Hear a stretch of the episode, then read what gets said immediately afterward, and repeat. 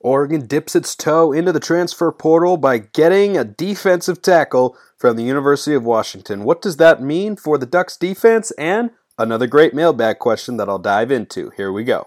You are Locked On Ducks, your daily podcast on the Oregon Ducks, part of the Locked On Podcast Network. Your team every day.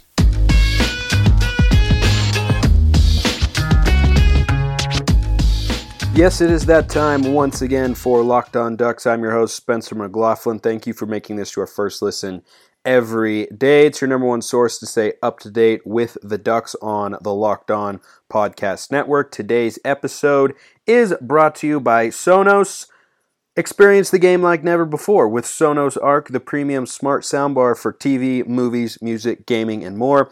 Visit Sonos.com to learn more. So the transfer portal has been perhaps the biggest subject of conversation in college football writ large, and Oregon has not been free from that. Seeing their fair share of transfers, Bo Nix has come in, Robbie Ashford has entered the transfer portal. He will be leaving the University of Oregon without ever playing, which, you know, slightly disappointing, but it's just the world that we live in, and you got to expect that guys are going to go to places where they think they have a good chance to play. So, Oregon adds Washington defensive tackle transfer Sam Taki Taimani. Taki is you know sort of his nickname or first name uh, that you'll hear him referred to as. But Sam Taki Taimani joins Junior Adams, our new wide receivers coach and co-offensive coordinator, as the second former Husky to make the trip down I-5 to Eugene for the upcoming 2022 football season, which can't get here soon enough. Football's about to end.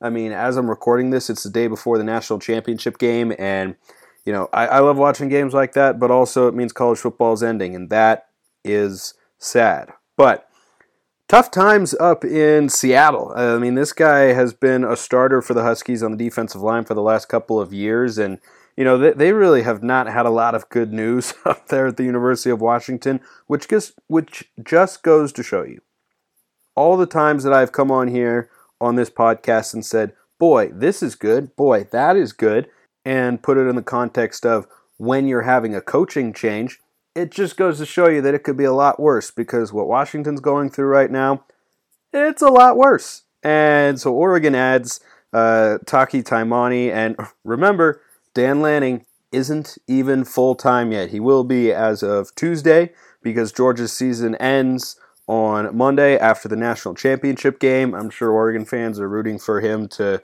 come to the Ducks as a former coordinator for national champion. But let's get into this transfer, Taki Taimani, and what he will bring to the Ducks defensively because it's expected, and, and I would suspect as well, that he will probably be a starter on the defensive line or at least a regular rotation player at the very least. Defensive line is probably one of the more substituted positions on either side of the ball because guys get tired really easily and you tend to have a good number of bodies at that position as well. And I mean, it's, it's just so grueling, so physical, so tough. And, you know, that's why it's good to have depth. And adding a guy like Taimani certainly gives the Ducks that. So he's a 6'2, 330 pound junior, originally from Salt Lake City. And three months ago, actually, at a press conference, he called himself a work in progress and said that he needed to get stronger. Hopefully, Coach Love, our new strength and conditioning coach, can help him work on that. But a season ago, he was a four star recruit in high school, by the way.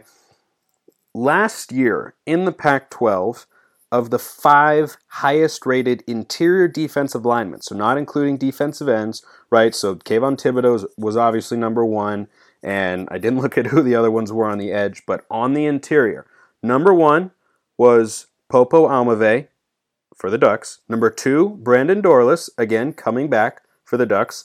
And number five was Taki Taimani. So Oregon now will have on its D line coming into 2022 three of the five highest rated defensive linemen in the Pac 12 from the 2021 football season, which is pretty significant. And this is a guy who was pretty highly recruited. He was a four star offensive line prospect, actually, and he was ranked as the seventh best car, seventh best guard in the class of 2018 by 24/7 Sports. But he's he was kind of a both ways sort of guy, and he switched over to play defensive line.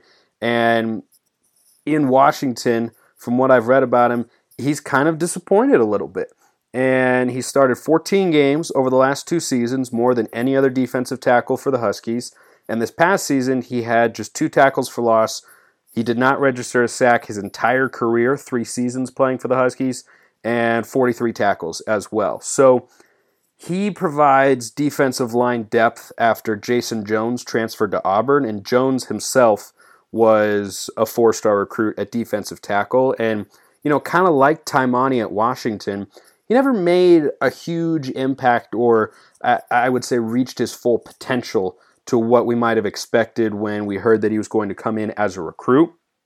And I think that both of these guys have done what you should do on an individual level when you have that sort of situation. And that's go and find a new team and a new environment to try and start fresh. You know, and Jones, maybe he'll go to Auburn and pop, and Duck fans will look and say, man, well, why couldn't we have kept him? The defensive line, you know, could certainly use a guy like that. And I understand if that ends up being the case, why we would be feeling that way. But, you know, sometimes for whatever reason, whether it's scheme or location or whatever, whatever it is, sometimes stuff just doesn't work out the way that you think it's going to be.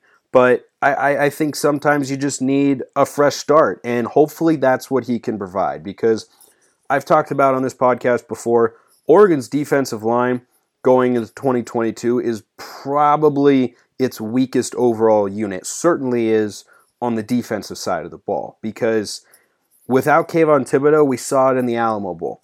Oklahoma was able to run wild. There were big, big holes, and part of that was also that we had an inexperienced secondary who were more important in defending the run than most fans perhaps realize.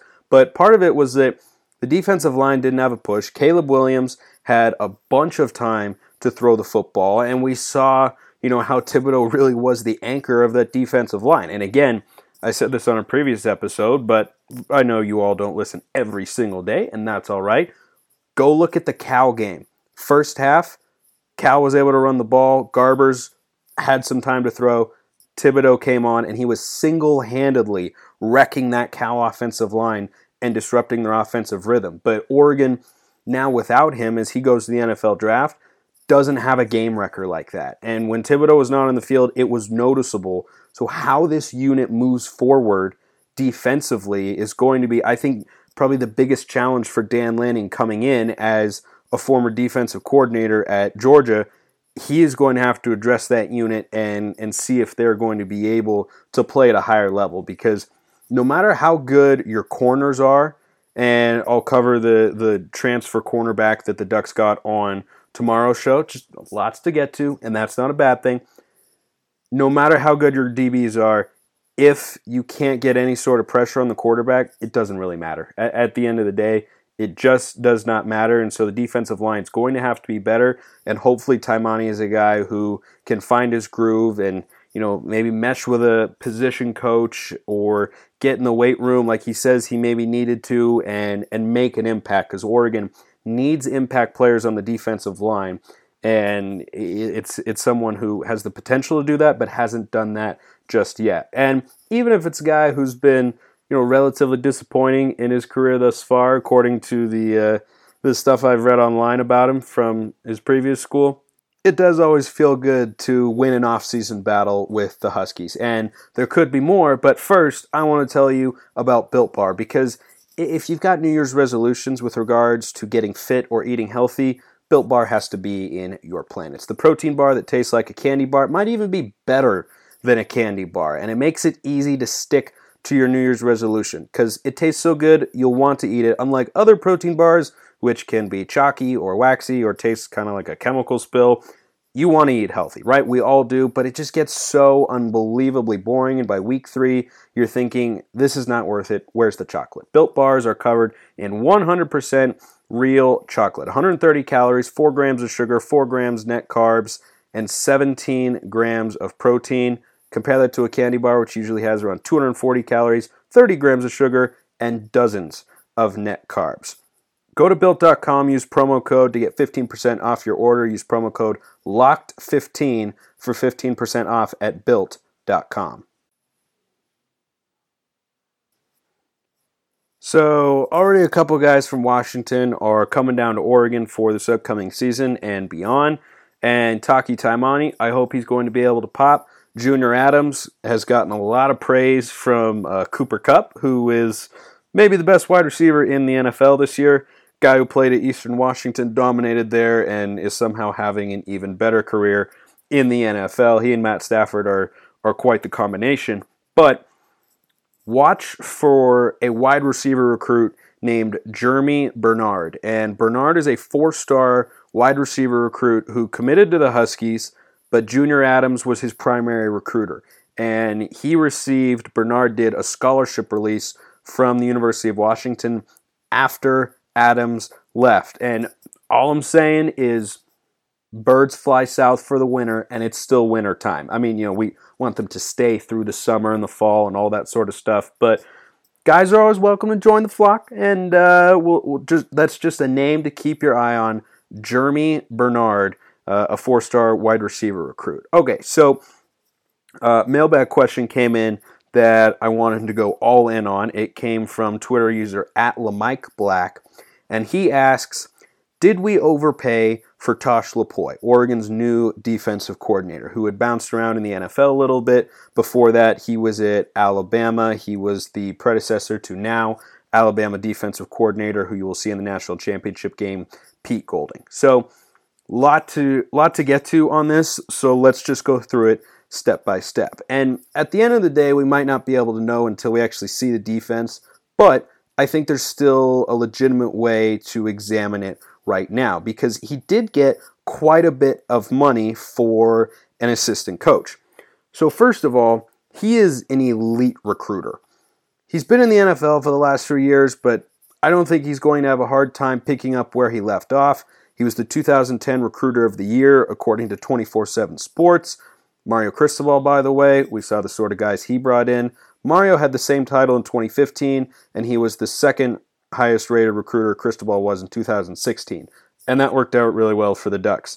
I mean, Kayvon Thibodeaux, Penei Sewell, Noah Sewell, Justin Flowe, Mykael Wright, just to name a few of the big time guys that, that Cristobal and his staff were able to bring in. So on staff, while, while Lupoi was on staff at Alabama from 2016 to 2018 when he was the defensive coordinator and linebackers coach, he was consistently in the top 10 for best recruiters in the country. So that should be an expectation that when we, you know, in the coming years look at the sorts of recruits the Ducks are able to bring bring in and we look at who their primary recruiters are, Tosh Lupoi's name if he's going to be worth the contract he's given, which is 3 years, 5.1 million, it's an average of 1.7 million per year for those of you math whizzes at home.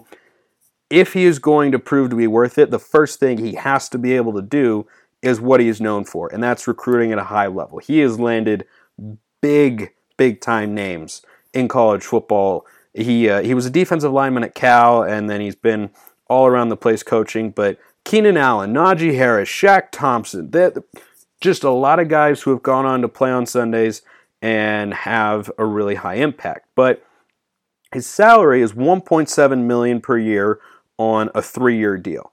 And for an assistant coach, even for someone who is a coordinator, that's pretty steep. And what I wanted to do was look at how it compares to, you know, sort of other notable assistants in a similar position as him. So, Lanning, our new head coach, at Georgia was making 1.25 million. He got a raise in September that was going to bring his total to 1.7 million in 2022 and then 1.8 million in 2023. They wanted to keep him there, and of course, the Ducks have swooped him away to be their head coach. So that's a pretty significant indicator right off the bat of Dan Lanning is hiring Tosh Lupoi expecting that he is going to be an integral member of this staff for years to come and that he's going to be able to be a high impact high impact assistant as well. Because when you look at the salaries of other defensive coordinators at similarly highly relevant football programs, like I think Oregon is, and I know many of you do as well, Alex Grinch, who was at Oklahoma, has now gone to USC with Lincoln Riley. He was a finalist, or he might have won the Broyles Award within the last year or two as the nation's top assistant. He's at 1.8 million. Dave Aranda, the head coach at Baylor, when he was the DC at LSU, he was making two and a half million, and he was the highest paid assistant coach that year, tied with Brent Venables when he was the DC at Clemson, now the head coach at Oklahoma, two and a half million a year. And I picked those guys specifically because those are the those are the salaries for the guys who go on to be head coaches, right? It's it's schools recognizing that these guys have a tremendous amount of potential and that they are tremendous, tremendous defensive coordinators, and they want to do everything they can to try and keep them around. Pete Golding at Alabama, by the way, who is the defensive coordinator now, and he took over for Tosh Lupoi after Lupoi went to the NFL after the, the 2018 season. He is making 1.225 million per year. And and by the way, what defense did Oregon struggle the most with this year? Utah's. And the Utah defensive coordinator Morgan Scalley is making less than a million dollars per year. He's never made even a million dollars. So I think it is fair to say that the 1.7 figure over the next three seasons that we are, are going to pay Tosh Lupoi as defensive coordinator, it's a really steep number. Did we overpay? I'll answer that after I tell you about Get Upside. Anyone who buys gasoline has to know about Get Upside. My listeners are making up to 25 cents for every gallon of gas every time they fill up. Just download the free Get Upside app in the App Store or Google Play, use promo code SCORE, and get a bonus 25 cents per gallon on your first fill up. That's up to 50 cents cash back per gallon. Don't pay full price at the pump anymore. Get cash back using Get Upside. Just download the app for free and use promo code SCORE to get up to 50 cents a gallon cash back on your first tank. Some people who drive a lot are making as much as two to three hundred dollars a month in cash back, and there's no catch. Just download the free Get Upside app and use promo code SCORE to get 50 cents a gallon cash back on your first tank. That's code SCORE. So, the question that started all, all of this from Twitter user at Lamike Black. And by the way, if you want a question answered on the show, just like he is having done right now, hashtag AskLODPod or go to at smalls underscore 55 on Twitter. You can slide right up into the DMs or you can hit up the DMs of the Locked On Ducks Twitter account at Locked On Ducks. And you throw questions at me, I will answer them here on the show. I would love, and I have been pleasantly surprised by the amount of fan engagement that I get online and, and with the show, and I want that to continue. So the fundamental question is did we overpay?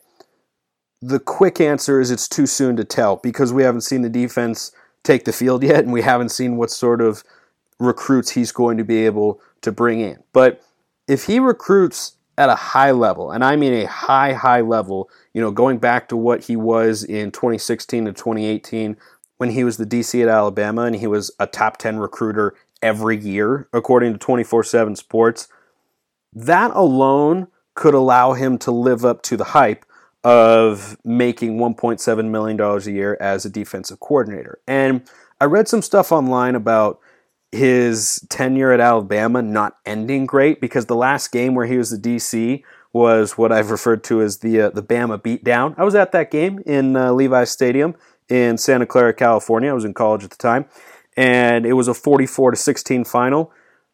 That's not a great way for it to end, and there were reports that Nick Saban had taken away play calling duties from him, which again is not great. But that season, Alabama had injuries on the defensive side of the ball, and they also faced in the championship game this upstart freshman quarterback named Trevor Lawrence. You might have heard of him, he's pretty good, and his college career w- was kind of exceptional.